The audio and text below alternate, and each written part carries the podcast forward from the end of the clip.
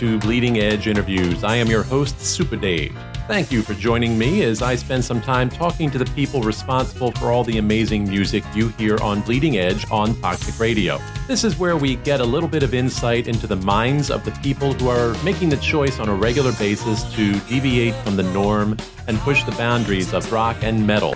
You know, it's it's not often I get caught sleeping and am way behind the times on a band, but I have to admit, We Came From Space has snuck up on me, and they've been around for a while so far. And I'm just now finally climbing on board with their latest album, Overlords.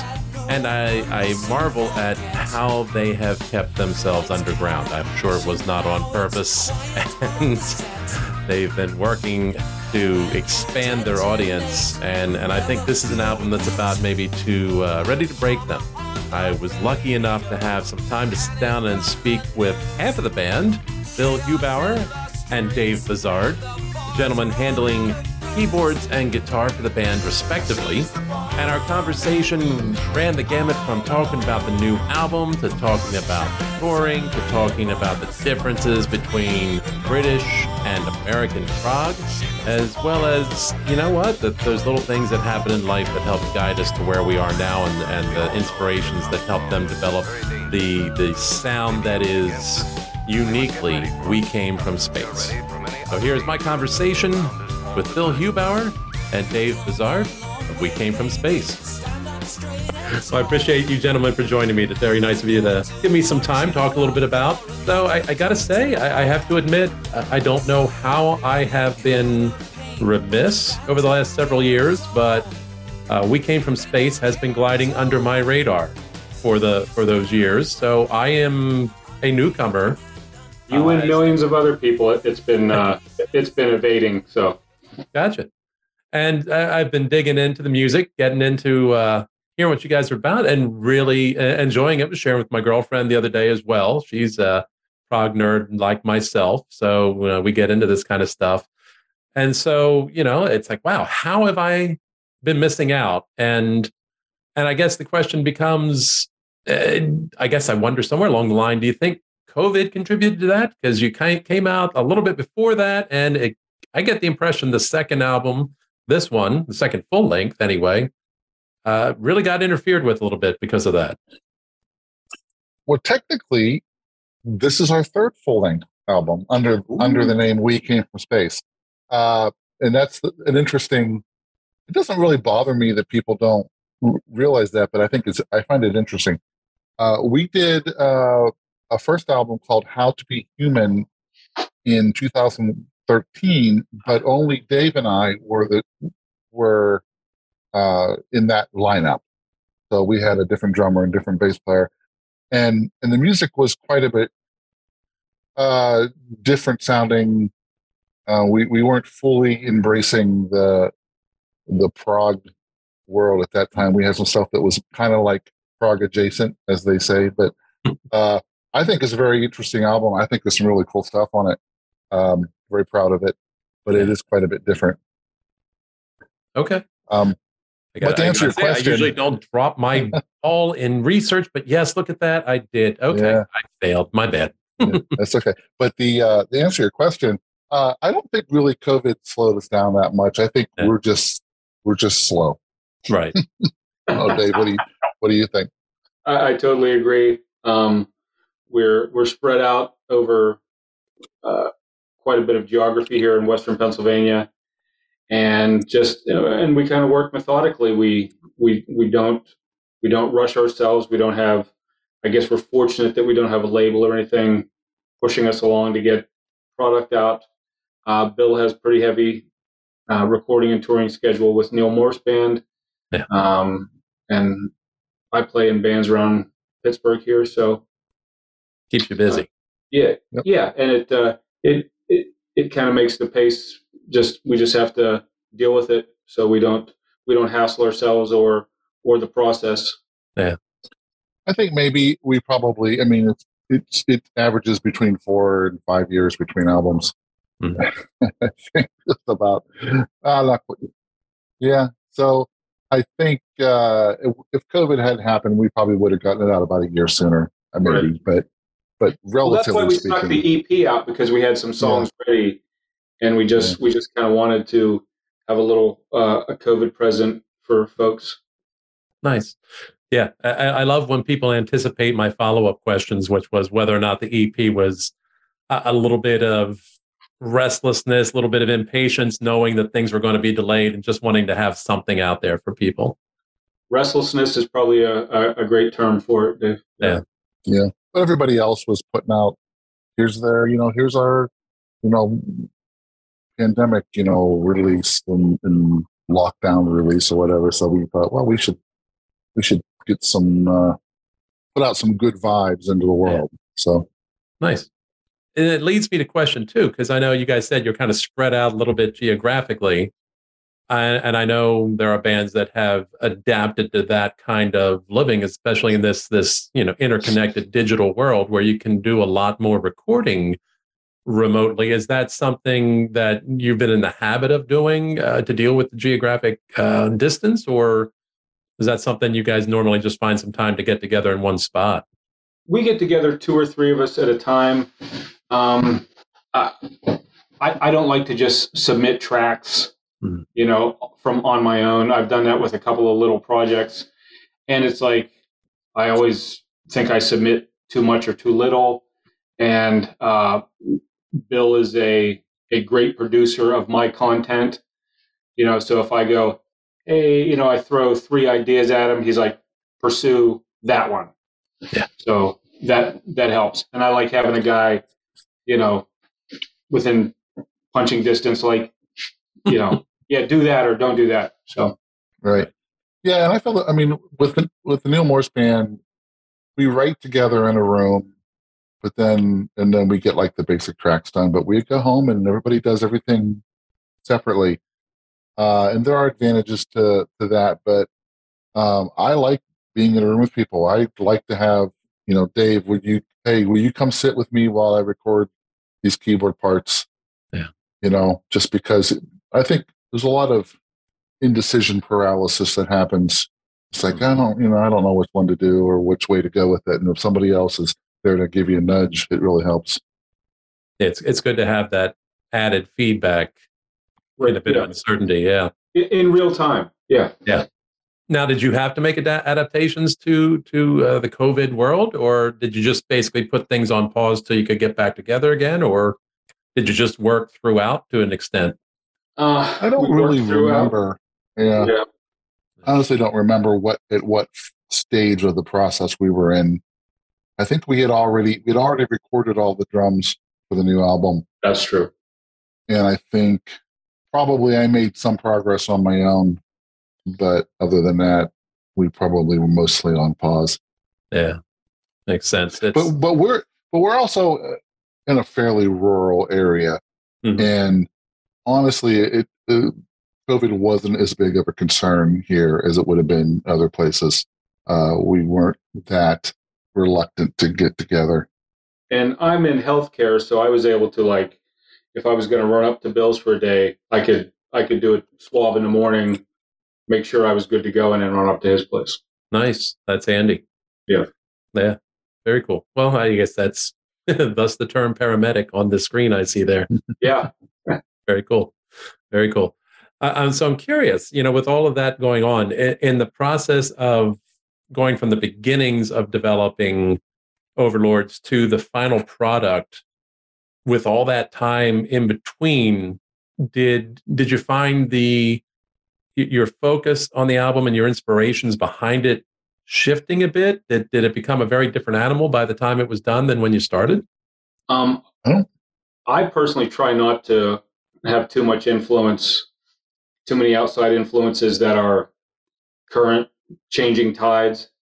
Um, I just, you know, whatever is in my heart and, you know, brain is is what comes out. Yeah, I don't think I don't think it had a, a, a big impact on it. I was amazed, you know, when we did when we did while you were away, because it took about the same amount of time, little over four years to to get out the door, and I remember thinking, I can't I can't believe we didn't get bored with this. uh, before it was out, maybe that means it's it's not bad. you know, uh, it held our attention for four years, um, and then we said, well, but we're going to do the next album really fast. We're going to just crank it out, and then four years later, here we are. so, Man and it was the same. God laughs. Yeah, I had the yeah, I had the same thought. You know, I didn't. I really enjoyed listening to it when it was done. I didn't. I wasn't sick of it. Yeah. And I, and I imagine that's encouraging when you're writing stuff. Mm-hmm. If you at least enjoy it by the time you're done and haven't gotten tired of it, to know what happens there, you, know, you can go, okay, I can feel good about this when it comes out. Talk about your inspirations a little bit that did go into developing. I, I know that the two Daves, and amusingly, I, where I work, there are two Daves. We're both supervisors, so we actually made a logo. But the two Daves seem to handle most of the lyrical duty um, I knew as I scrolled through there that Bill, you jumped in on one of the tracks there. Of course, I've forgotten which one already immediately. That's what my brain does to me. But how do you approach your your composition? How do you guys do you bring the lyrics up front and write a song around them? Do you take music and then go, "Ooh, this would fit these lyrics," or do you do something entirely different? I'm not sure how Dave Hawk does it. Uh, you have to speak to him about that. I have piles and piles of notebooks with little ideas. Yeah. I don't like to flesh anything out too, because I, I don't ever want to try to fit something into something when it, it's not organic. Yeah. So I have all these little ideas.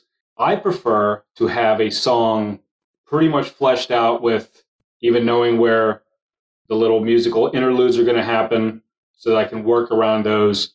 And the music complements the lyrics, the lyrics complement the music, and there's no there's no conflict. You know because sometimes like when you listen to an album you go boy he really tried to fit that line in there didn't he? You know? Uh, to me anyway. That, that's maybe that's some insight i think i have that i that i mm-hmm. don't. But yeah. you know we all know we, we all know when something sounds natural. Yeah. and that's mm-hmm. i try to do that. But so to that end you know um, i don't sit around and and just like oh hey i wrote a song you know pretty much. I, I i'll come up with a piece yeah. you know? And then it's like um, i don't like i don't like to bring a completed song to the group. Because then everyone's like what, what, what do you want me to do? You know? Yeah we um we've done that in the past i mean i know i, I brought in complete songs um, but we always get the most satisfying results if you just bring in an idea like okay i got this really cool riff or i got this I got this uh, chorus part. Can we come up with uh, you know the rest of the song around it? And then you know we you just kind of jam, mm-hmm. and you come up with spontaneous ideas, and you have the you know you have the tape rolling when you're just messing around, and then you go back through and you say, well, that was a really cool thing we did. Let's sort of let's now let's develop that and refine that as a group. And a lot of the a lot of the stuff works like that, and that's usually the best stuff, I think. Yeah. And, and then there's the flip side of that, like hmm, you got anything else? it's like, you know, they're not all winners that we throw out there, you know. yeah, yeah. but and that's where it helps to be continually creating yeah, and, just and, and swirling things group. away. Yeah. And and I really feel it's funny you, you mentioned keeping the lyrics two ideas and a little sparse, at least in terms of that initial idea, and letting them grow generic, uh, not generically. Damn it, Dave. What's the word you want? organically. Organically, organically thank you. Different words in the grocery store. Um, organically from the one, one aisle is much cheaper than the other, Dave. yeah, really. one I can afford, and the other one's slowly killing me. Um, but the idea that I, I, because I've heard that where where so clearly somebody had some lyrics and they really wanted to fit that into the song, and the phrasing becomes, I guess we'll say, awkward. Yeah. You know, and and I appreciated that very much listening through Overlords in particular, where there was never that moment where I felt like, boy, they really just were trying to squeeze that in the way it was written. Yep, the crowbar it into that line. Yep. Yeah.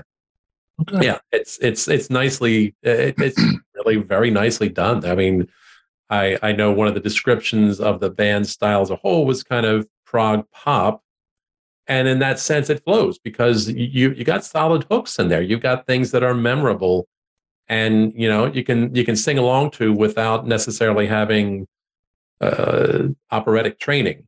Right. Yeah. Thank you, and we appreciate that because part of the, you know, part of the the pop aspect is you know pop songs are easily digestible and they stay with you. A, a good one does. Yeah. You know, and uh, and and I don't see anything wrong with bringing that element, you know, into this kind of music. Yeah. Yeah, I, have got to say that more than a lot of things I've heard recently, uh, that would maybe fit under that genre umbrella, or actually, honestly, for me, any umbrella, because I don't listen to anything that would be pop oriented radio anyway. Um, but it's I, I I've found the melodies in your music really sticking with me and kind of repeating it. You know, it got an earworm thing going on here. So, you know, that's I think when you've you've actually been quite effective. Oh, good. That's good to hear. Thank you. Yeah. we had a guy one time say, uh, you know, please don't take this stuff this the wrong way, but your stuff kind of sounds commercial. We're like, okay, that's that's not an insult. I don't know when that ever became an insult. You know? Yeah, yeah. It's it's.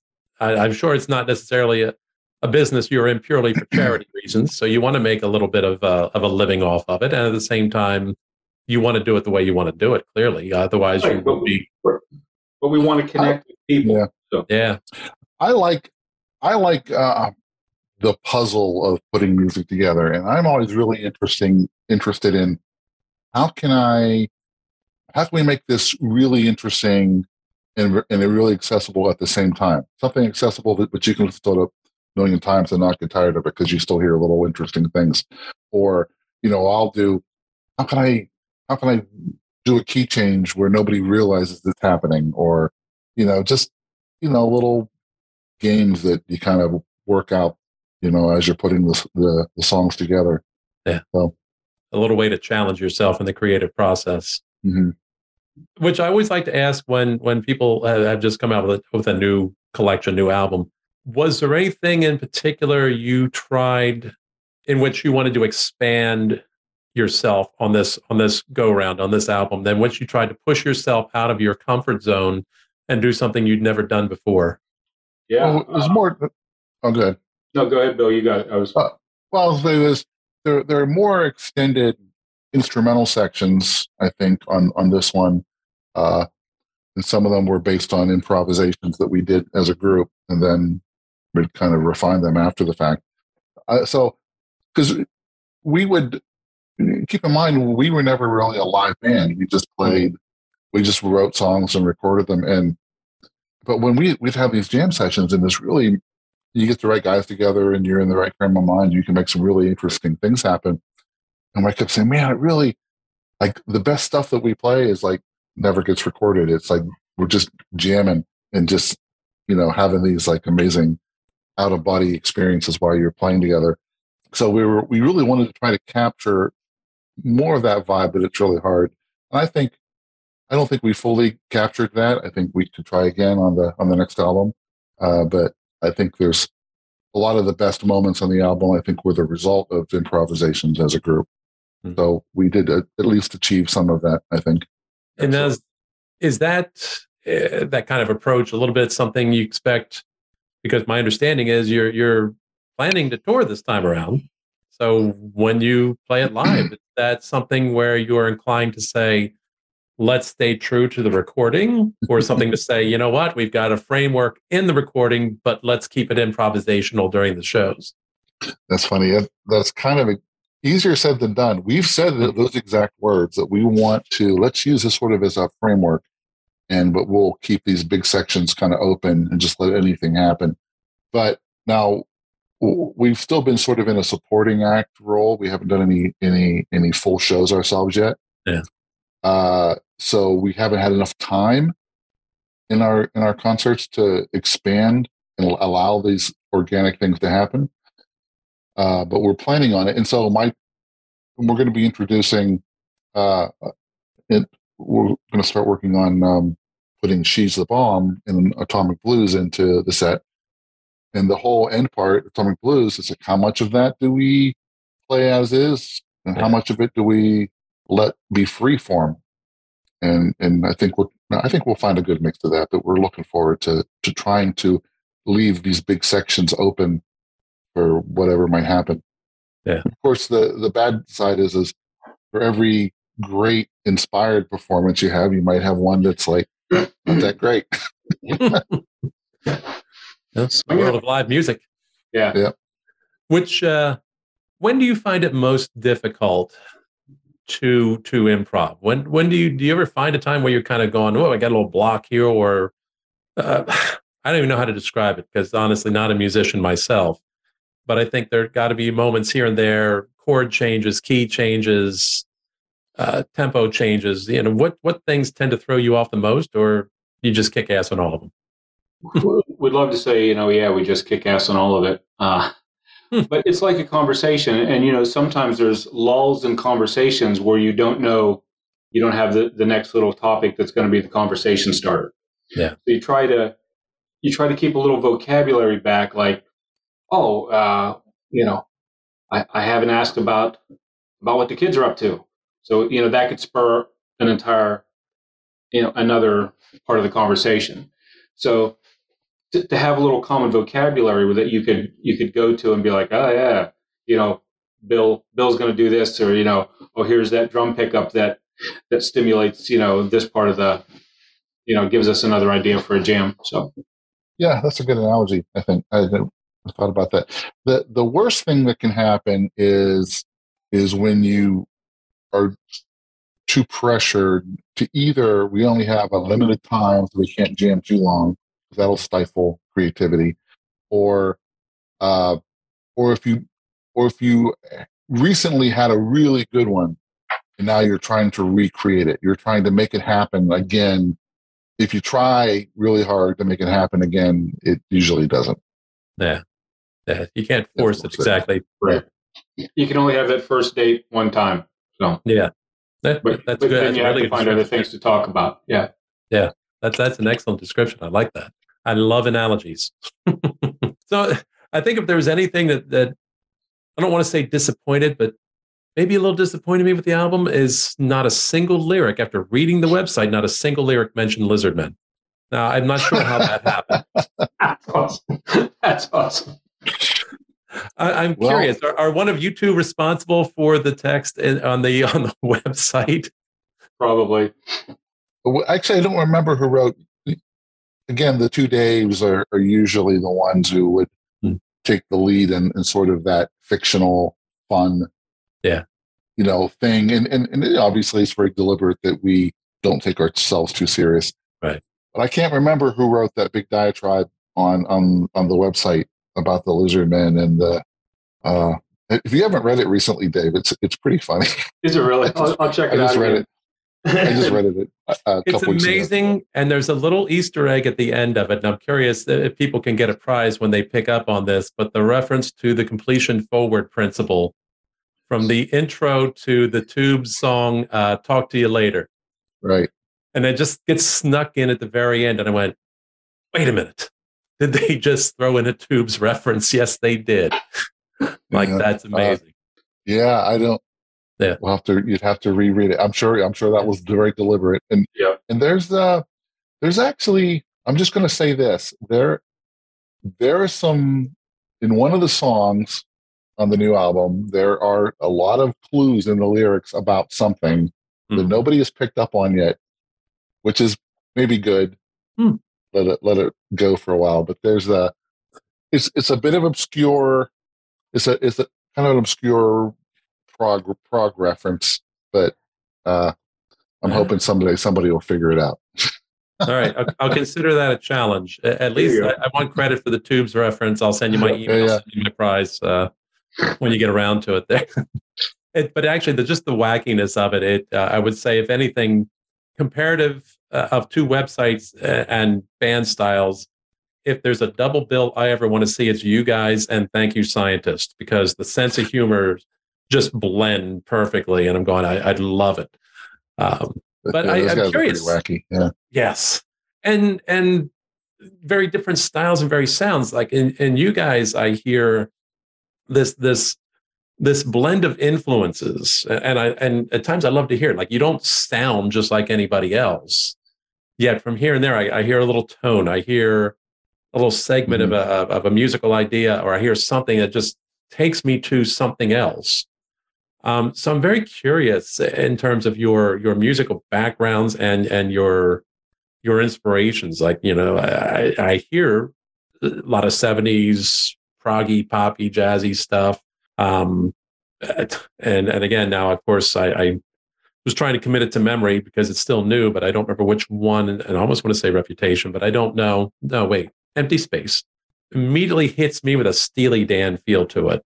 Uh, and, yeah, we uh, hear that. Hmm? Uh, we've yeah. that several times about that, and um, and and that's that's great that that hits people that way. Um, we heard kind of this like in the early writing process. I know that we were thinking like uh, like when Todd Rundgren does a pop thing, it, it will have that sort of sort of leaning, and that's you know you know that's six degrees from Steely Dan anyway. Yeah. Um, I mean, so you know, like, Dave and I, um, I mean, we we were we went to high school together and we were best friends and mm-hmm. and uh, would go to you know go to each other's houses with our stack of records and and we were and and and it was one of those things where we would we would listen to our friends' records whether we immediately were into it or not, and and that sort of like you know I'm gonna play this one and then and then you play me that one and and so you started to appreciate different. We came at it from very different directions, I think, initially, and uh, so but we have each other's sort of DNA, musical DNA, spliced onto our our own, and there's a lot of all kinds of you know stuff from the 70s and early 80s for sure in the mix. And it all you know you can't deny that stuff. It comes out in different ways. Yeah.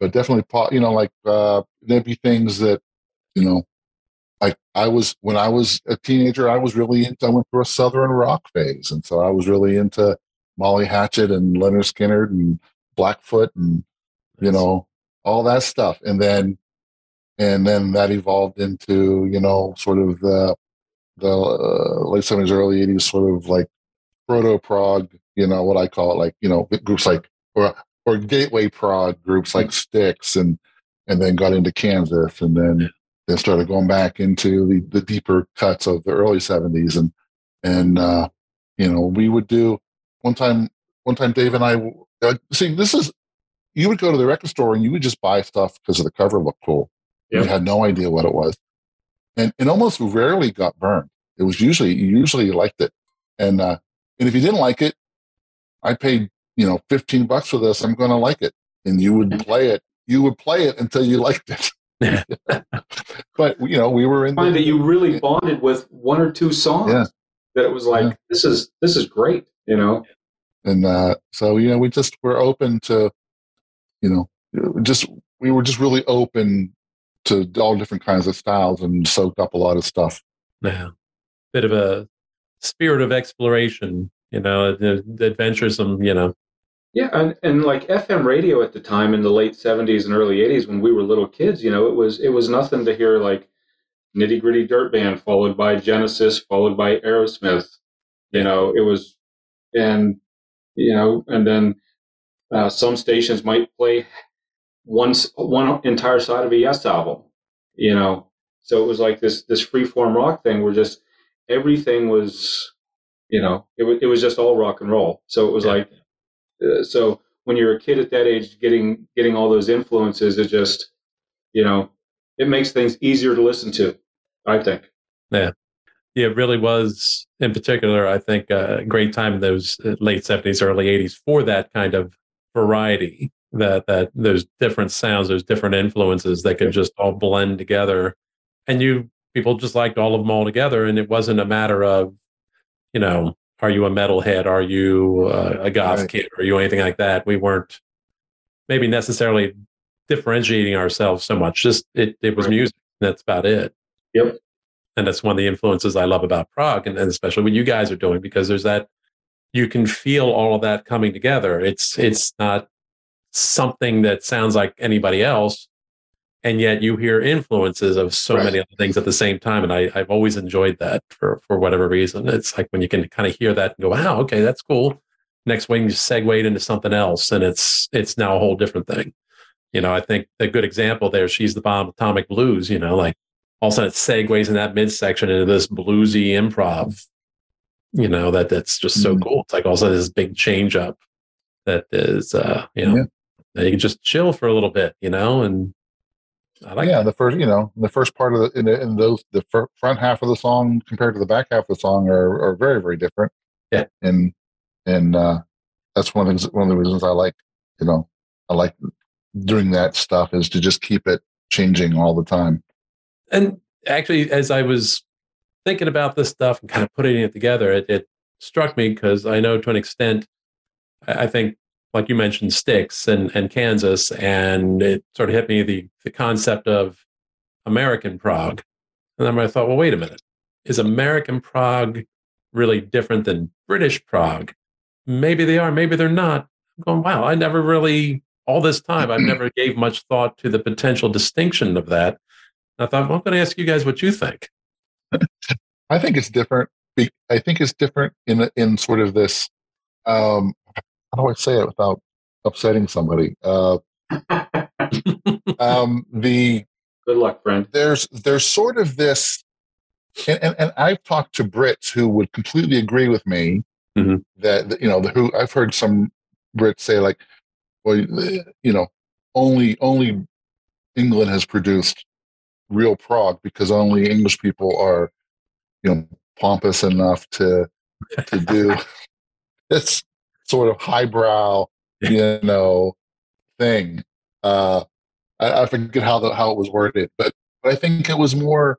Yeah, American prog was more um, more down to earth. wasn't as lofty in, in, in concept. I think, Hmm. um, and so the the maybe the music a lot of similarities in the music, but I think lyrically there was a, a huge difference. The just the the collective uh, zeitgeist of of the English people you know when you grow up there and it's just a very different Mm. uh thing And, and it's, it's uh, a proven statistic that exactly three more girls like American prog than British prog. That could be about right. Which brings, I mean, the total is still very low. But, uh, but Yeah. you know, American American prog wins on that. I, I can I can vouch for that. Although I would say probably most of my shows were were Canadian prog shows because I was a huge Rush fan. So Oh, right on. that was Where do you come down with Max Webster? Ah, didn't have that opportunity. What did my camera decide to do there? all of a Yeah. sudden? Oh well. fuzzy. I, oh, there I am. you thought you were about to pass out. I've not had to do that before, but then again, the sun went down here, so I think it got very dark quickly. So, um, but yeah, it, it was just an interesting thought of of wow, I, I can't believe I've got to this age and never had that thought enter my head of the difference between the two types of prog. So I was very curious and thought, you know what, I've got a couple guys here who are not that far from my age, I would say, and maybe they'd have some opinions on Yeah. that. So, what are your thoughts about touring behind this album? Where, uh, how, how extensive do you expect this to be? Have you uh, are plans starting to to develop? Uh, where are you at with that? Well, we've we've been out. Um, Okay, Uh, we opened for uh, American prog Giants slash Best Kept Secret, uh, Crack the Sky. Hmm. We did a show with them in November. So if uh, I mean, if you want to listen to part of our DNA from when we were kids, the first three Crack the Sky albums are are definitely in there. And uh, we did just last week. We did the first two shows of the new Winery Dogs tour. Oh, wow, Yeah. okay. But, and uh, you know what? I ended up having to miss that. Damn it. But we are doing uh we're just you know we're just doing some regional support shows at the moment because we don't quite have a whole show worked up yet uh i don't know i don't think uh we'll do any like traditional touring um just circumstantially at this point in our lives it's it's difficult to do that um uh but uh some uh we're we're trying to uh create enough of a buzz that we can get on like a lot of the festivals or um you know and and and doing more closer to home shows anything we can drive to without Yeah. too much trouble you know uh but we'll see we're open to you know we're not ruling anything out. We're just trying to think about what's realistic. Right. So it's not one of those things you're thinking of as getting yourself a tour bus and doing an extensive cross country thing. It's a little more low key then. Yeah, we're not we're not thinking about that, but who knows? Yeah. Uh, it's just the economics. It's just not you know the industry is so tough these days, and Yeah. and none of us are doing music full time. So um, that means you know taking three weeks to do a tour, uh, you know, is challenging with our other schedules. Right. And I've certainly heard uh, multiple places where it's, you know, the, the touring is is really difficult these days. The expense is there and if you've got a bus or things like that, you're paying for diesel. And if you think gasoline is bad, diesel's even worse. Right. And it's not easy. Um, so it's it's you know, I'm glad you've got the shows you've been able to get. And and I'm hoping, I don't know, if you get to the other end of the state here over towards Philly, where I'm at, which I think you might have just been, right? And that's Yep. just Yeah, we- Yeah, I, I, We were I, I wasn't sure if I was behind or ahead on the date. I knew I ended up having to miss it, unfortunately. So shoot, I, I would have gotten you guys as well.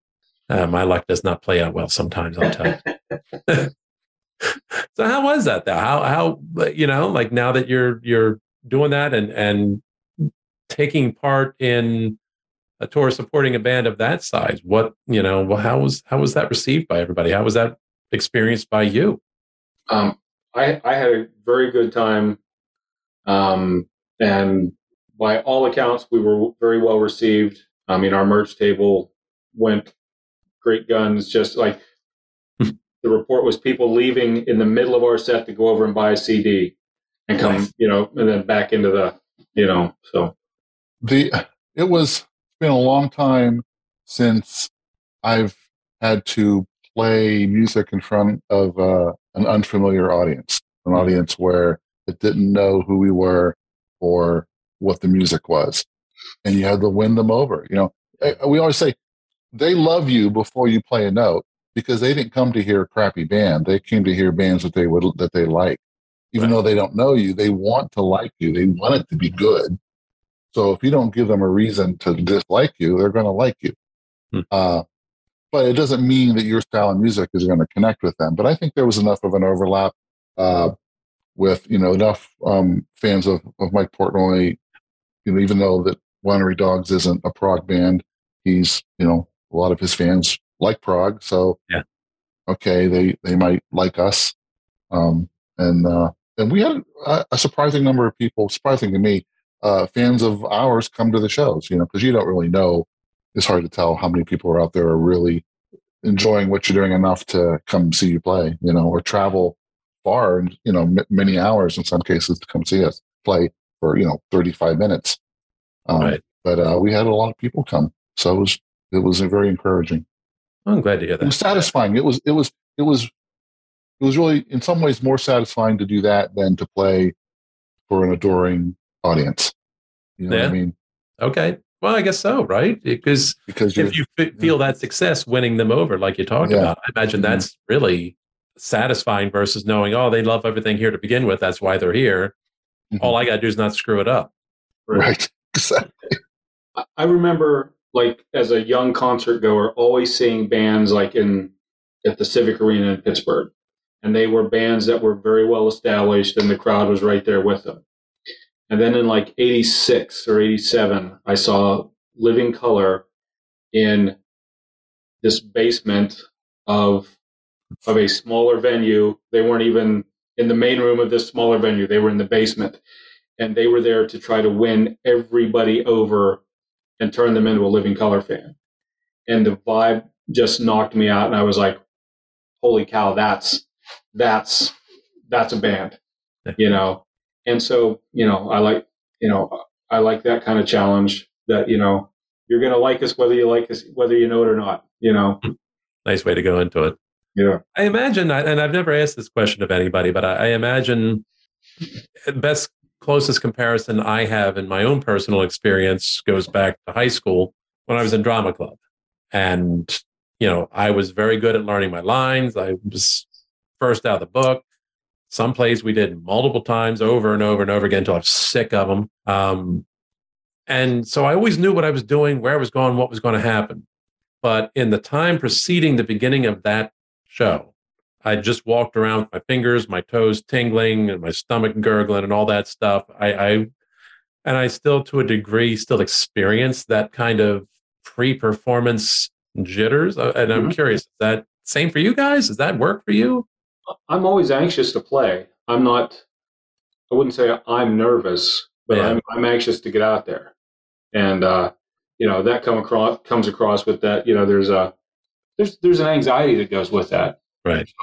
I'm I'm a little nervous until we play the first, so we start playing. Just um, maybe more so concerned about technical problems. You know, a lot of times, a lot of bad things can happen between sound check and time to play. You come out and mm-hmm. stuff's not working. You know, uh, but um, yeah, not too much. Not too much. Have you already started about thinking where you go from here? We're really focused on on building out the building out our. Eh, there's my alarm. We're really focused on building out the, the full show. We don't. We have like you know not even half a show yet, really. Uh, and getting that together and starting to do do more regional shows for sure. We're looking um, uh, trying to generate some excitement for for in, in our region. Uh, you know, yeah putting together uh, uh, prog night. You know, where like bring in like a uh, I guess somebody's in a EF tribute band that are really good from in the New York area, and maybe they can come in and we'll do a show with them, or you know things like that, and just sort of try to get people more interested, not just in us, but in the in the genre and locally. Yeah. yeah, I think that's a great idea, and I think there's I think there's a market out there for it. I'd like to see more of these prog festivals are happening all over the UK. Why not the US as well? Right. Yeah. All right, guys. All right. I appreciate your time. Thank you very much tonight. Again, I could talk for hours and hours with anybody about this kind of stuff. It's so good we. Yeah. So, hey, I wish you the best. I hope the album is wildly successful. Everything I've read in terms of reactions to it so far has been really positive. And, and again, it's one of those things I'm shocked. I'm like, how have I not heard the name before this? But uh, you know what? You won me over. Uh, didn't see you live, yeah. but you won me over. You got a new fan here, and I'm sure you got more coming. Right on. Thanks, Dave. Thanks, Dave. Okay. Bye. Take care. Best wishes. Thanks for having us. You're welcome. Anytime. Well, truly just a pair of gentlemen in that uh, true prog mode, uh, bringing together varied and, and eclectic experiences and inspirations into a band that just fuses them all together. That is something that I guess I would describe as at once familiar and at the same time unique just in the in the way that they pull together those diverse inspirations. And it's a discovery I've been very happy to make myself recently. And I encourage you to go out and check out We Came From Space, Overlords. The album is out now.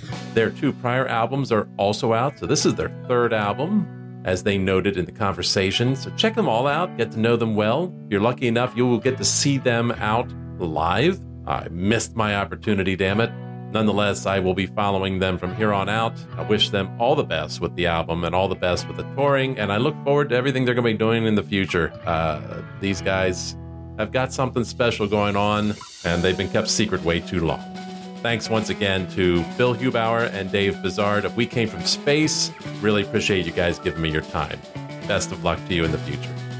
Oh, and before I forget, for those of you out there listening who have not gone to their website, wecamefromspace.net, absolutely go check it out. It is absolutely worth your time just to read their story and the band bios. Trust me on this. Go check it out. Thank you for joining me once again for Bleeding Edge interviews. Just a quick reminder you can find me on social media Facebook, Twitter, and Instagram. If you haven't already, please check out my other interviews. They are available wherever you find podcasts. Just search under Toxic Radio. And of course, they're always available at toxicradio.net. Meanwhile, remember, Bleeding Edge is on Sundays at 10 a.m. and 5 p.m. Eastern, right in the middle of the Brain Salad Sunday, where we featured all day long prog rock, prog metal, anything that pushes the boundaries. This is Super Dave signing off.